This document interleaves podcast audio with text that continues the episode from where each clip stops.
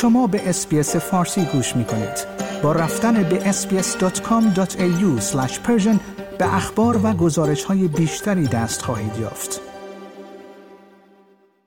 کوثر افتخاری که در اعتراضات زن، زندگی، آزادی در ایران با شلیک سلاح‌های ساچمه زن نیروهای امنیتی جمهوری اسلامی یک چشم خود را از دست داد، به شعبه 3 بازپرسی دادسرای عمومی و انقلاب تهران احضار شد.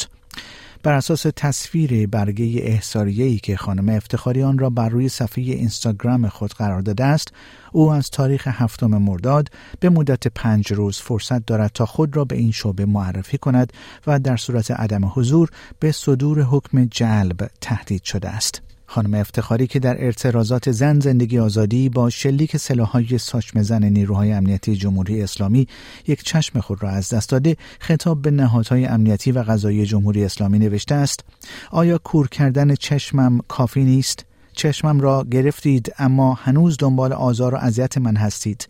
آیا جایگاه شاکی و متهم عوض شده است؟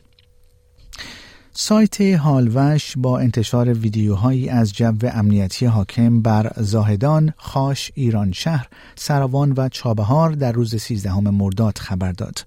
حضور پرتعداد نیروهای نظامی در استان سیستان و بلوچستان در حالی است که نماز جمعه 13 مرداد زاهدان برخلاف هفته‌های گذشته به امامت مولوی عبدالحمید برگزار نشد.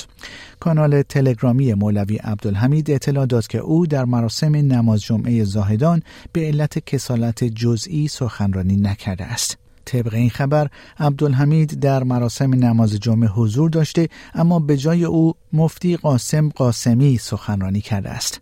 در هفته‌های گذشته فشار به امام جمعه اهل سنت زاهدان افزایش پیدا کرده است، اگرچه او با وجود دستگیری بستگان و نزدیکانش باز هم در سخنرانی‌های خود انتقادات شدیدی از حکومت می‌کرد. آیا می‌خواهید به مطالب بیشتری مانند این گزارش گوش کنید؟ به ما از طریق اپل پادکست، گوگل پادکست، اسپاتیفای یا هر جای دیگری که پادکست‌های خود را از آن می‌گیرید گوش کنید.